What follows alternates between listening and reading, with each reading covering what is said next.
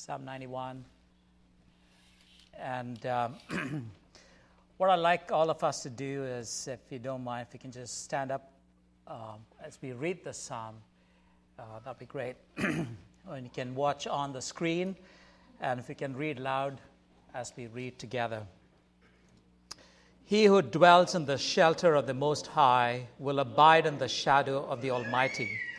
I will say to the Lord, my refuge and my fortress, my God in whom I trust. For he will deliver you from the snare of the fowler and from the deadly pestilence. He will cover you with his pinions, and under his wings you will find refuge. His faithfulness is a shield and a buckler. You will not fear the terror of the night, nor the arrow that flies by day, nor the pestilence that stalks in darkness, nor the destruction that wastes at noonday.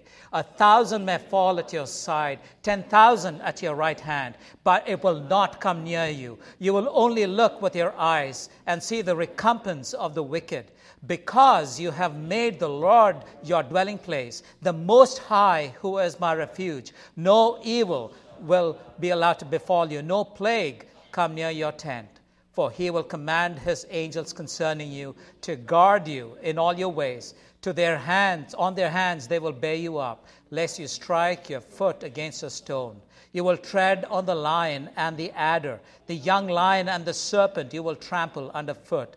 Because he holds fast to me in love, I will deliver him. I will protect him, because he knows my name. He, when he calls to me, I will answer him. I will be with him in trouble. I will rescue him and honor him. With long life, I will satisfy him and show him my salvation. This is the word of God. Please be seated.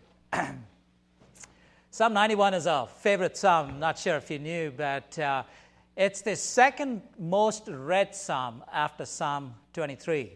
Uh, it's a deliverance psalm. It's actually a psalm that uh, soldiers, uh, sailors, They they carry pocket uh, size, wallet size copies of the psalm with them they, when they go on deployment. So it's called the soldier's psalm. It's a psalm that it's a psalm of of of the writer who has found a God to be a sure shelter.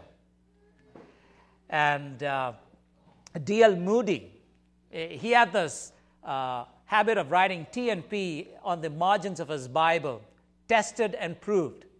And this was one of the psalms that he had written, T and P, tested and proved. And uh, so as we look at this psalm, uh, what I'd like us to do is to draw out what the truth is from this and apply it to ourselves. If, and, and so based on the lesson that we want to see, I want to divide the psalm into three parts. The first, I want to call it the appropriation. How the psalmist appropriates the truth of the psalm to himself. We see that in verse one and verse two. And then the second part, I want to call it the attestation. Having appropriated the truth, the psalmist is now saying, hey, come, check this out. It's from verse three to verse thirteen. And then you have the affirmation, which is the latter part, from verse fourteen to verse sixteen, as if God himself is affirming the psalmist with seven I wills. Seven I wills is that that's that's how the psalm ends. Now, uh, if you look at the superscription on top of the psalm, you will not find an author. Uh, nor like in Psalm two, for example, even that doesn't have a superscription, but we read about it in Acts, so we know that was written by David. But Psalm ninety, we don't know who the human author is. Some scholars say, Uh, based on you know Jewish custom, they say it's Moses. Uh, why Moses is because they attribute the psalm to the author of the psalm that's closest known. And so you have Psalm ninety, which is the uh, prayer of Moses. Uh, the language, the emotion of Psalm ninety and ninety-one is about the same. You know, it's a prayer, and so and a prayer of deliverance and a thanksgiving. So um, it could be uh, the language that uh, we find in verse fourteen, which says, uh, "You know, set His love upon me." That phrase is only found in Deuteronomy. Uh, that could be another reason why Uh, they would say that this, would, this is written by Moses. And then again, you see, Moses has seen the arrow fly by day, the pestilence that stalks by the night in Egypt. And then also, in the forty years, I'm not sure if you really calculated this. I took time to understand this. You see, from Exodus twelve, we know there are six hundred thousand footmen who leave, leave Egypt. That's between the ages of twenty and sixty. Now, if you give them one wife and at least two children, you, you, you're getting up to close to two point five million people who've left Egypt. Okay, now, we're not being dogmatic, but I, I want you to think about this. They didn't go to the promised land, and because of that, they had to wander around for forty years. And that's about fourteen thousand six hundred days. If you divide two point five million with fourteen thousand six hundred, it's about one hundred seventy-five deaths occurring every day. You see, there was this constant reminder of their disobedience, the death that they see. You've gone to sleep and you wake up, you don't know if the person sleeping next to you is dead or alive. Uh, so it could be, it could be Moses. It could be also David. You see, David has also seen pestilence because of his disobedience, in that he numbered the children of Israel when he was told not to. Um, but the phrase secret place is a very tender word that David uses many times. He uses it in Psalm thirty-one, Psalm thirty-two, Psalm one nineteen, Psalm one thirty-nine. He seemed to have found for himself that secret place. So, it could have been David. But really, I'm thankful that um, that the human author is not mentioned, because it could be a psalm that I wrote, it could be a psalm that you would have written, it could be a psalm that we as a community of faith have written because of the deliverance that we have seen from God, because of what we have experienced who God to be, because we have understood that this is a God who we can come in shelter, under that shadow, and find protection. And so this is something that we can apply to ourselves. And so keeping that in mind, I, I'm looking at Psalm ninety-one and saying, what is it that this psalm is going to talk to me? What is it that, what is the essential truth that I can take away? Uh, this psalm is also a psalm that the devil quotes or misquotes. And so it's important that we get the right truth from this. Uh, so in keeping keeping that in context, I want us to look at the the first part of the psalm, which I call the the appropriation, where the psalmist is appropriating the truth of this to himself. And I want to call that the, the comfort of the psalmist. Verse one and two, he who dwells in the shelter of the Most High and abides in the shadow of the Almighty. For I will say to the Lord, my refuge and my fortress, my God in whom I trust. You see, the uh, the psalmist is opening for us like a like a gate, a grand gate, through which we can enter to see what the psalmist uh, what what the psalmist is trying to tell us. It is as if before we can understand uh, what God has done for us, he wants to show us who God is. I'm not caught, I'm not sure if he caught, but there are four titles there of God. And so it'd be good to spend some time trying to understand what those titles mean for us. You see, we have the Most High, the Almighty, the Lord, and God. So very quickly, we'll look at these four titles and see how those titles uh, apply to us. You see, in the Bible, we know when you have a name, uh, it, it means... Uh, it, it shows to us the character of that person. In this case, it sh- gives us the attribute of God. And when God gives us his name, as we read the word, we see that he reveals to us that attribute which uh, to our jagged soul, which to our weary soul, which to our sorrowful soul, which to our happy soul is the, is the one that ministers so well. You see, and so it's uh, it's good to spend that time and trying to understand what that means. So the first one is Most High. The Most High is El Elyon. El Elyon, the strongest of the strong, the Most High, the sovereign God. El Elyon. El in Hebrew is a masculine for uh, the mighty one. And the Elyon means the highest. So the Most High God, the Sovereign God. And this term is reminding us that God is the Sovereign One. He is the Sovereign One. He's a, he's a God who controls all that is in heaven and all that is on earth. And, and so as we look at that verse, I want to um, take us to what would be the first reference where we get to hear about El Elyon. And the first reference is about Melchizedek in Genesis chapter fourteen, where Melchizedek, he he comes and approaches Abraham, and Abraham has just uh, you know come back, returning, winning this battle with the, you know against the five kings that were taken away. And as he coming, the Melchizedek meets with uh, with Abraham, and he says there, it says there, the uh, Abram, king of Salem, priest of the Most High God. And then Melchizedek goes on to say, the Most High God who delivered his enemies into your hand, as he speaks to Abram. The Most High God. And El Elyon is also a phrase that is used as God reveals himself in relation to the Gentiles. You read that phrase, that title, in the book of Daniel. El Elyon, the Sovereign One. And Um, you see, uh, Nebuchadnezzar was told this, you see, with the prof- prophetic time, saying that, you know, don't be boastful. And yet, as he stands on the terrace, and as he looks out, he looks at the hanging gardens. Uh, terrace has always been a downfall of many a king. And as he stands there, and he sees that, aren't these the things that my hands made?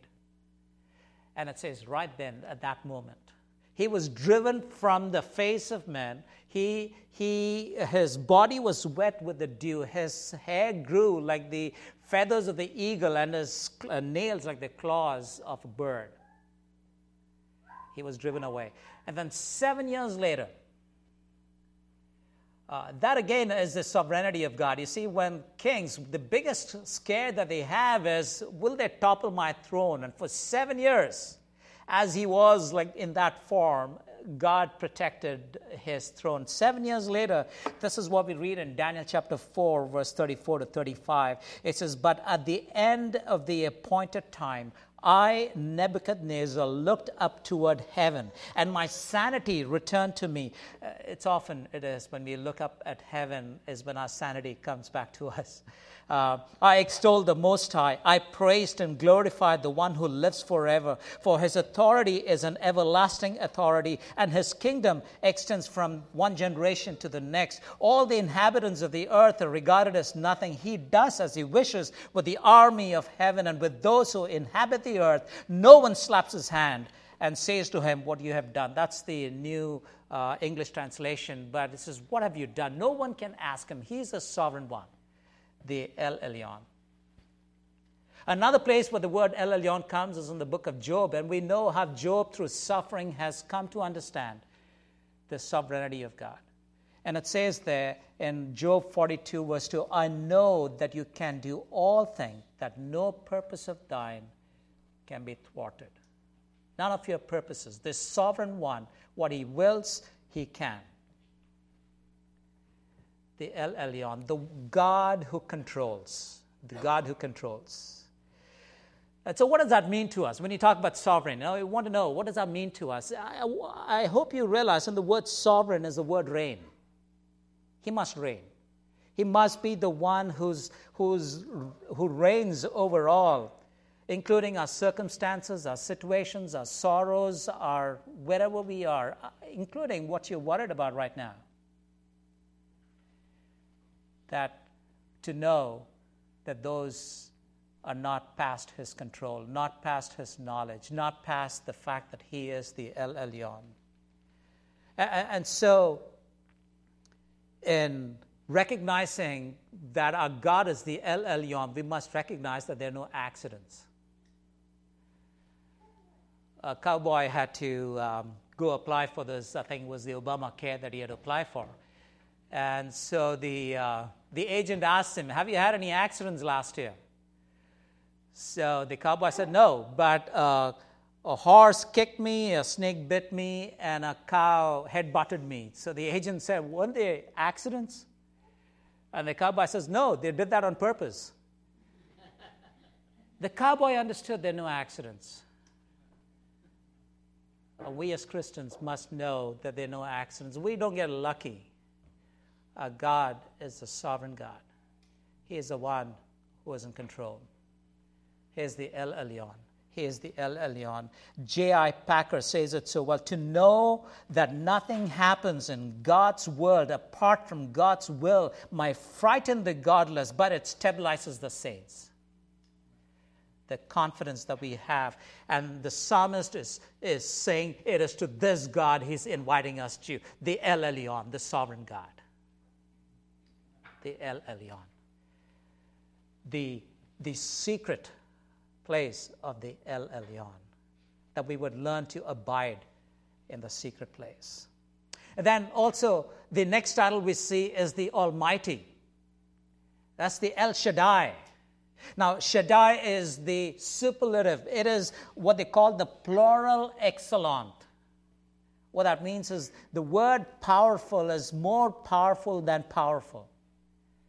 There's, there's no other word to describe the, the immensity of this power that God, the Almighty, the El Shaddai, that He is our God. And then again, the first reference is the time when, and God speaks to uh, uh, Abram in Genesis chapter seventeen. It's about, it's about at least fifteen years since God has given the covenant and reaffirms that in Genesis fifteen. And in Genesis sixteen, what happens is Abram is thinking, I'm getting old, Sarah's getting older, and there's no way God is going to keep that promise. And he falls for that lie, and he commits sin with Hagar. And then you come to seventeen, chapter seventeen.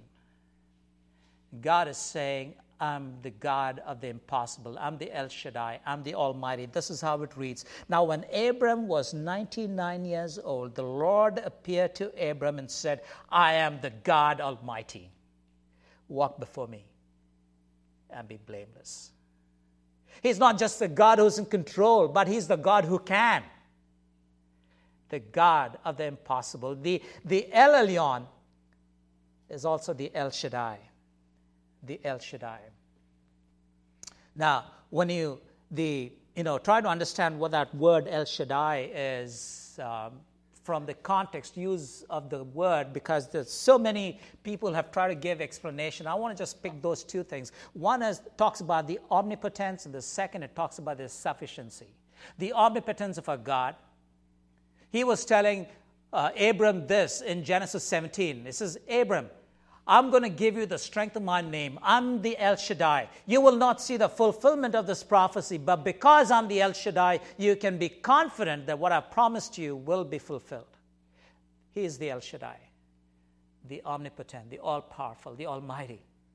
But He's also the sufficient one. You see, the, the word El Shaddai is used in the book of Job thirty-one of the forty-eight times that it's used. It's in the book of Job. And apart from the book of Job and Genesis, it's used in Ruth, where Naomi says, El Shaddai has, has, has been harsh on me. In recognizing that, he's saying the El Shaddai, the sufficient one. Both Job and uh, Naomi are saying this, saying that I understand my God is a sovereign God, that He is in control. But when He does allow me to walk through suffering, I want the world to know that He is El Shaddai. He is the sufficient one. He is enough. He is more than enough. The Almighty One, who is the El Shaddai, who is sufficient, the omnipotent. And then you have Jehovah. And I said to the Lord, I said the word Lord is... Um, The most often, uh, the title that's used most often, more than six thousand eight hundred times. six thousand eight hundred times. And when you when you when you see that all uppercase, L uppercase, O R D, all uppercase, you know that's reference to Jehovah. Jehovah. The most sacred name to the Hebrews. I'm not sure if you knew about this, but the Hebrew Jew would not take the name of Yehovah in their lips. They, they had replaced that with Adonai. In fact, uh, the only time that they were, uh, the only time they would ever take that name would be the high priest once a year on Yom Kippur, when he would enter into the Holy of Holies. And the Jews who would write the name, and when they come to the name Jehovah, they would get up, change their clothes, take a shower, take a new pen before they would write the name. They treated that with such holiness. It's a good reminder for us when we use words like O M G or my God, or, you know, uh, all of those. Uh, we prob- you know, we need to be careful. Exodus twenty, chapter seven, ch- chapter twenty, and verse seven. But Jehovah, Jehovah is the name that he gives to himself when he does, uh, when he reveals things about himself. Thus saith the Lord is often the title, uh, often the way it is written. Thus saith God is only appearing two times, but the most time is thus saith the Lord. The re- when he reveals himself to his people. It's also the covenant name. When Abraham was given the covenant, he says, I'm the Lord. Uh, let me read to you from Genesis chapter fifteen, verse eighteen. On that day, Jehovah made a covenant with Abraham and said, to your descendants I have given this land, from the river of Egypt as far as the great river, the river Euphrates. Jehovah, who is the covenant-making God, the El Elyon, who is the God in control, El Shaddai, who is the God who can, and Jehovah, the God who makes and keeps covenants. And he reveals to us another title, Elohim, my God. That's the first title we, we read when we start to read God's Word in Genesis. It says there, uh, from Genesis chapter one, verse one, to Genesis chapter two, verse four, in those thirty-five verses, there are thirty-five times this word Elohim comes, indicating to us that He is the Creator. And when you read Genesis, there's no way uh, you would ask a question, who began the beginning? He is the Creator God. So the question we ask ourselves is why? Why do we, you know, why is God saying that He's the Creator God and the God in whom I trust? Among the many verses, I want to bring you one in Isaiah chapter forty-three and verse seven. Isaiah forty-three and verse seven. It says, everyone who is called by my name, whom I have created for my glory, whom I have formed, even whom I have made. You get those three three times. It says created, formed, made. That we're made for His glory. Created for His glory. That God has a purpose for us. And I don't know how many of us have asked this question, you know, um, we've fallen for the lie of the devil. And it says, I'm not, I don't know what you... Uh, uh, uh, what it about, but that I'm not plain enough, I'm not short enough, I'm not fat enough, oh, you know, whatever you, it's concerning you. You don't like the skin you're on, in. It says God, the Creator God, Elohim, He's saying, I made you for my glory. We can understand that truth, that God made you for His glory. It doesn't matter how you look or where you are and how you are, or all of those things. If God can get glory that He made so that you would give Him glory, I think that's a good place to be, to say, Lord, that is what I want to do, to glorify God. So the four titles, you have the El Elyon, who is the God who controls. You have the El Shaddai, who is the God who can. You have Jehovah, who covenants, and you have Elohim, who creates. And it's through that gate that we get to the rest of the psalm. And the psalmist, whoever it is, and if it's a psalm that you have written or the psalm that I have written because of our experience, it's a good place to know that it's here that we've asked to come under the shelter, under the shadow, to abide, to be, to rest. And that if He is the El Elyon, that He must be the one who is in control. No one else can be. We can't have control zones. We can't have pockets of areas where we still haven't given up to God, because He must be the sovereign God. He must be in our lives. There's no other way. He is the El Elyon. There's no other way. I, I don't know what it is God has been speaking to our hearts about areas and pockets' sake, and you've been justifying it. And you say, that's okay, that's all right, that's a small thing. Lord, I've given you so much, and what about that? Uh, Lord, that's just a little bit. But God is saying, I want to be sovereign. Is the word sovereign means overall. It's either overall or nothing at all. There's no gray areas when it comes to him. And when you say he is the El Shaddai, we must learn to trust him fully, isn't it? Because if he's a sufficient one, he's the powerful one, uh, the things that we struggle with, the things that we've been praying for, the things that we have said, Lord, so long, we must remember that he's a sufficient one. Our, we, our prayers are so weak sometimes because we have, we have fallen for the lie that that God is going to do what he wants to do, and I don't really need to pray because what's the use? But oh, the psalmist is telling us the El Elyon is the El Shaddai.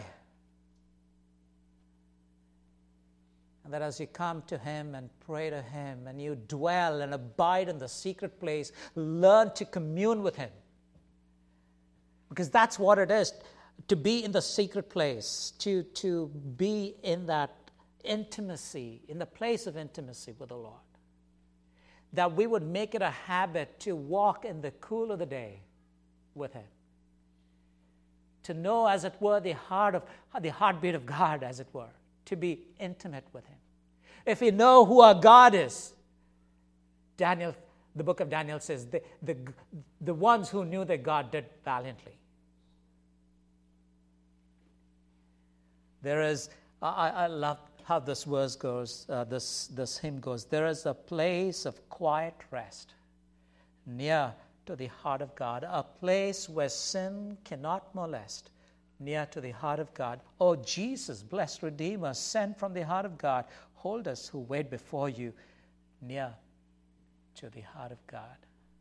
It's as you spend time in that secret place, as you abide in the in the Uh, secret place of the El Elyon, the Most High, and you abide in the shadow of the Almighty, and you say to God that He is my my um, my uh, refuge and my fortress, my God in whom I trust. When we make our dwelling as important as our living. We want to live, and yet we have not learned to dwell. But if we have learned the secret of understanding who, who our God is to us, the God who controls, the God who can, the God who covenants, and the God who creates, then we can face what life throws at us. I'm not sure if, you know, as I look around, I, I get a sense that all of us have understood the truth of the gospel that is found in the Lord Jesus Christ, but it's a good reminder for us. It's a good reminder for us. It's a good reminder to, to know that this is the only place where we can find shelter, nowhere else. You see, the word dwell is the word yeshab, is the same word as in Psalm one verse one, where he says, sitteth in the seat of the scornful, as in it's become a lifestyle of that sinner in Psalm one verse one. And the psalmist is saying, I will yeshab, I will spend, I will dwell in the secret of the Most High, in the shadow of the Almighty. God will be my refuge and my fortress, God in whom I trust. Because since the time of Cain, the vagabond who was running away, since the time even before, since the fall, men have been restless, trying to find a place for themselves where they can find some peace. And the Lord Jesus Christ says in Matthew eleven, says, come to me, I will give you rest. The only place that they can find rest is in the Lord Jesus Christ.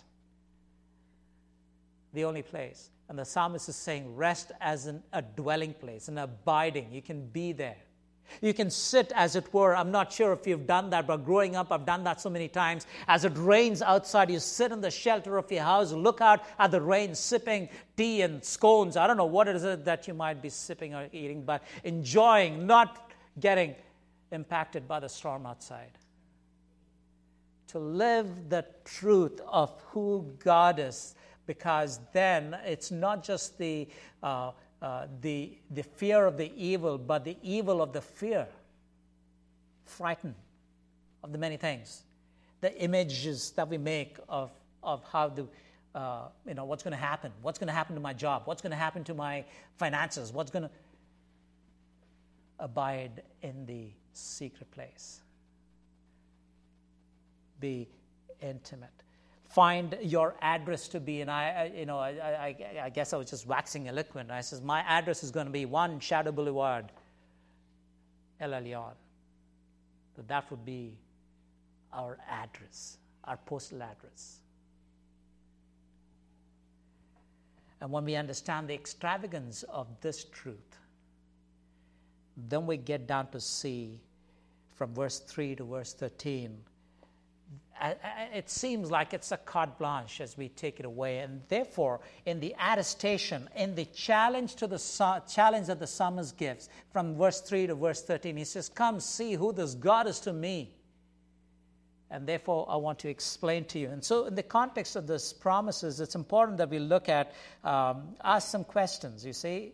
Um, when we read this psalm and you go away and he says, why do Christians suffer?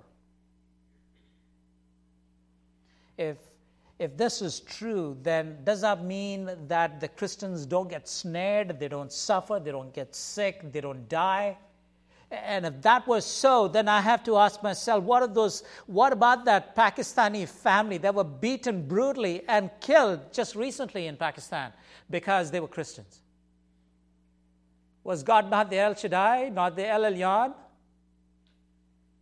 What about the so many of us who are seated who are sorrowing in our hearts for the many things that we've been praying for, we haven't received, or we have lost, and we, we, we so desire, and the relatives and the friends we're praying for so that they would come to the gos- gospel truth? Why do we suffer?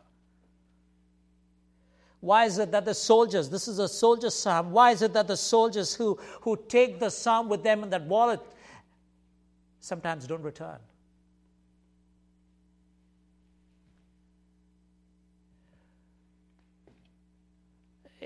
I, I'm thankful that the devil will use this passage as he tempts our Lord Jesus Christ. And so we, we know for the truth that the, the, the complete fulfillment of the psalm is in our Lord Jesus Christ.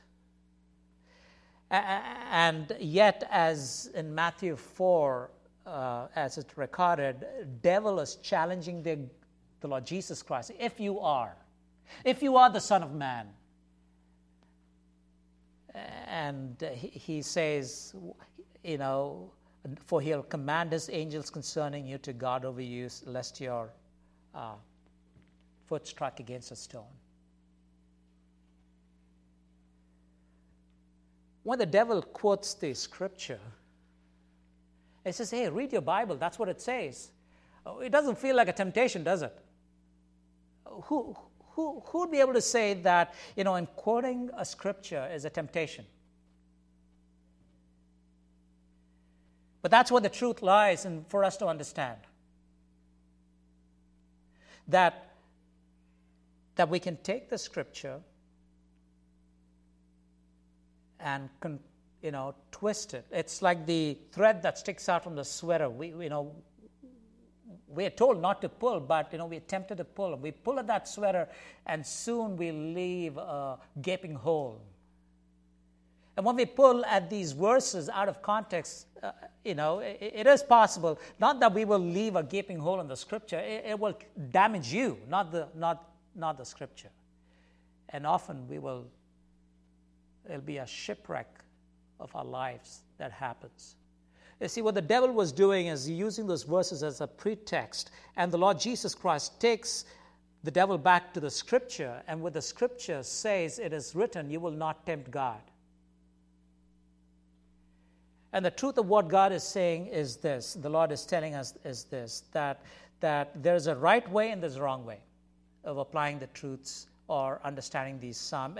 It's the way that the devil uses and in putting it as a pretext, or in the right way, as he matched Scripture with Scripture. He viewed every life event in the light of the Scripture. He knew that his purpose while he walked on this earth was to glorify God. That if God is the El Elyon, he's the sovereign God who controls everything. He is the El Shaddai who can. He is the one who is Jehovah who covenants and the one who creates.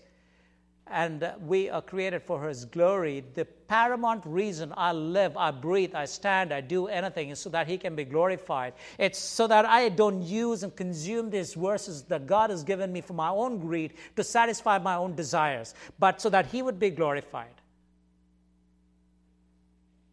So we have to ask ourselves often how often we have taken the Word of God and so selfishly lorded it over ourselves, that we will learn to trust God. You see, John Piper wrote it so beautifully, and I want to read. Satan does not always try to ruin faith by saying the Bible isn't true. He often tries to destroy our faith by affirming some passages over others and using it to lead us into disobedience. You see, if God's word is a double-edged sword, you cannot use that against the word. God's word doesn't contradict itself. You have to see the word of God in its entirety. And that is, let me give you some examples as we understand this, because this truth is very important. And one of the things that I want to take you to is in Hebrews chapter eleven. If you will turn to Hebrews chapter eleven, verse thirty-three to thirty-nine. Hebrews chapter thirty-three, uh, sorry, eleven, verse thirty-three to thirty-nine.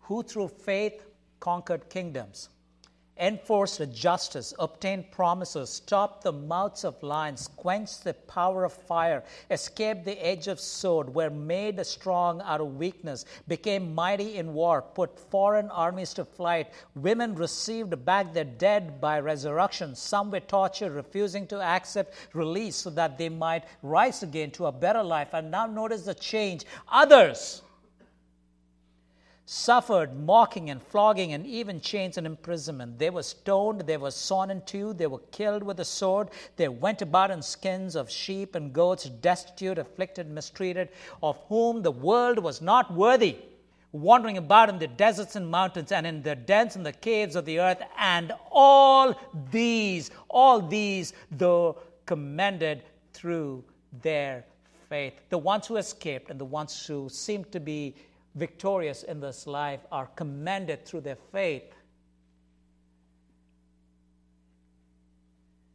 The Lord Jesus Christ, talking about the persecution and, and the pre- pre- preservation through persecution, He says to us in Luke chapter twenty-one, verse sixteen to eighteen. Let me read that also. You will be delivered up even by parents and brothers and relatives and friends, and some of you they will put to death. You will be hated by all for my name's sake, but not a hair of your head will perish. By your endurance, you will gain your life. In the same breath, persecution is spoken of with the comfort of preservation. This is a God. What does a shepherd psalm say? Psalm twenty-three. Ay, though I walk through the valley of the shadow of death. It doesn't say, when I skip through the valley of the shadow of death, hey, that's not the way I'm going. I walk through it. I will fear no evil.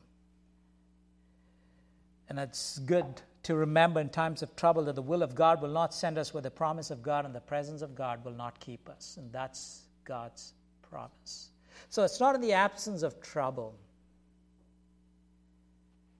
When, he's, when, when he says there's a shelter, when he says there's a refuge, when he says there's a fortress, the function of that or the presence of those must justify or must be justified because of the trouble. Why would you need a shelter, a fortress, a refuge if there's no trouble?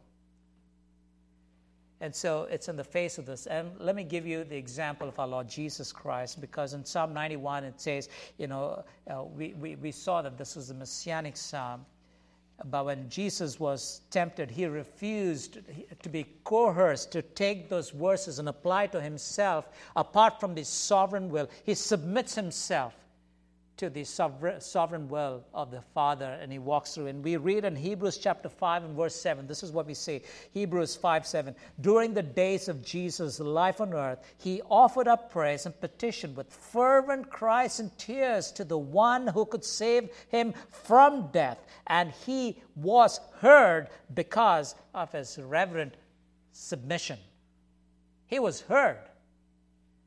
He prayed that he would be delivered from death, and that he was heard because of his reverent submission. And but yet we know he was crucified on the cross, and, and the truth of that must come home to us, saying that oftentimes it may not just be, it, it's through the physical death that, that our brothers and sisters have often experienced, that God still delivers us. And God is telling us this one thing. The El Elyon is telling us this. The El Shaddai, the El Elo, the Elohim, and Jehovah is telling us this,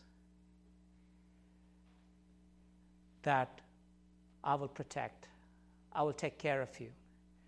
And yet in my sovereign will, if I were to take you through waters that overwhelm you, or the floods that overwhelm you, know that that's not the end of a saint. Like Shadrach, Meshach, and Abednego, who when they came out of the fire, the smell of fire was not upon them. And yet before they went and they said, we know a God can, but even if he does not, we will not bow our knee to the idol, to the image.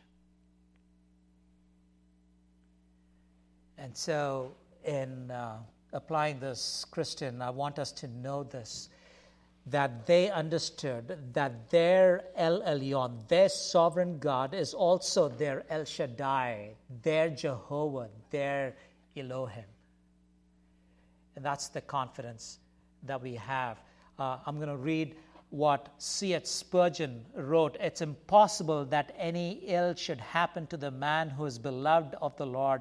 The most crushing calamities can only shorten his journey and hasten him to his reward.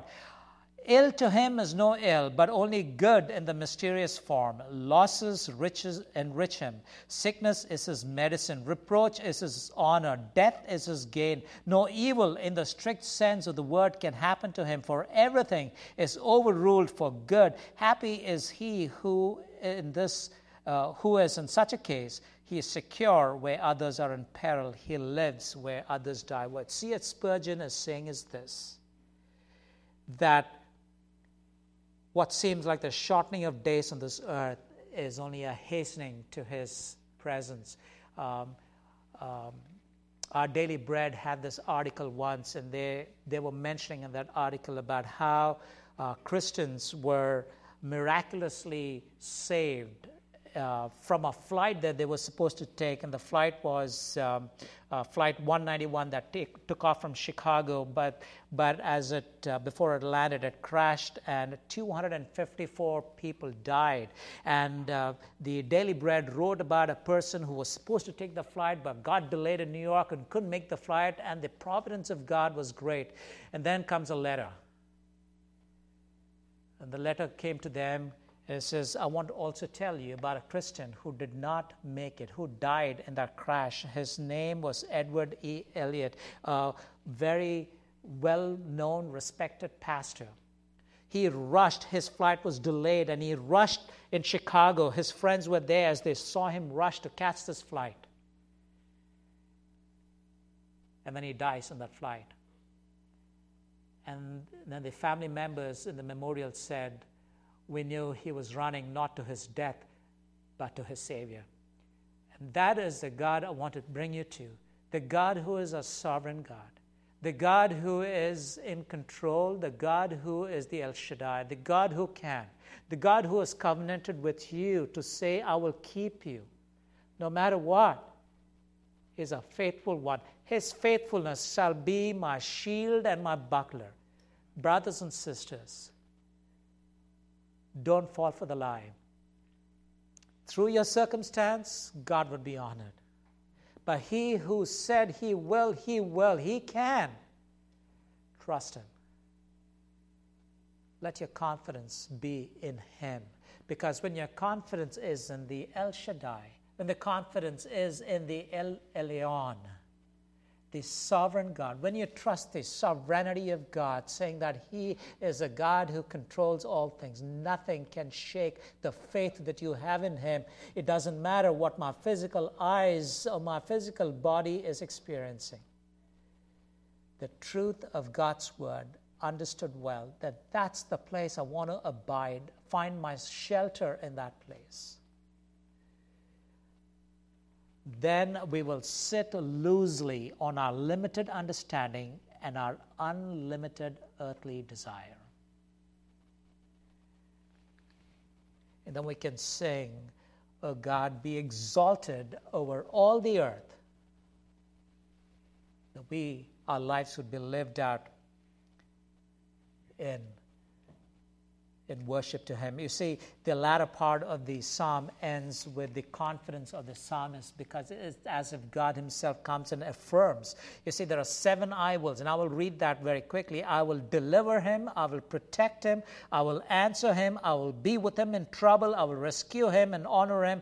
I will satisfy him, and I will show him my salvation. He who dwells in the shelter of the Most High will abide in the shadow of the Almighty. I will say to the Lord, my refuge and my fortress, you are the God in whom I will trust. When we have that trust in the sovereign God, we can go out and face all that God is, all the all that this world is going to throw out at us. He is my God. He is our God. He is the El Elyon, the El Shaddai, the Jehovah, and the Elohim. May his name be glorified. Father God, I want to thank you for all that you are. We pray, Lord, that our lives would be lived in a way that you alone are glorified, that you who are enthroned in the heavens of heaven, Lord, would, to you we come, O Sovereign One. Do as you please in our lives, Lord, and Lord, that we would be able to say, even as the Lord taught us, Lord, that your will be done on earth as it's in heaven. And in our lives, Lord, in the lives of this, our people here, and that, and as we have read, as we've been told, the world has still to see what God would do with one who is fully and wholly committed to you, the one who have, has come to recognize that their lives must be lived to the glory of God. And to that extent we pray, Lord, for the many who are suffering, the many who are we are missing, for our brother who, Lord, who uh, who's straying, and Lord, for all of those, Lord, we pray. Oh, sovereign God, we plead, because the El Shaddai, you're the God, Lord, who can, and we come to you, Father, in this time of need. And we pray that our hearts would be encouraged to live that life that you have called us to, that you'd be glorified in our midst and in the world. Amen. May, may it be so. In Jesus, our Lord's name.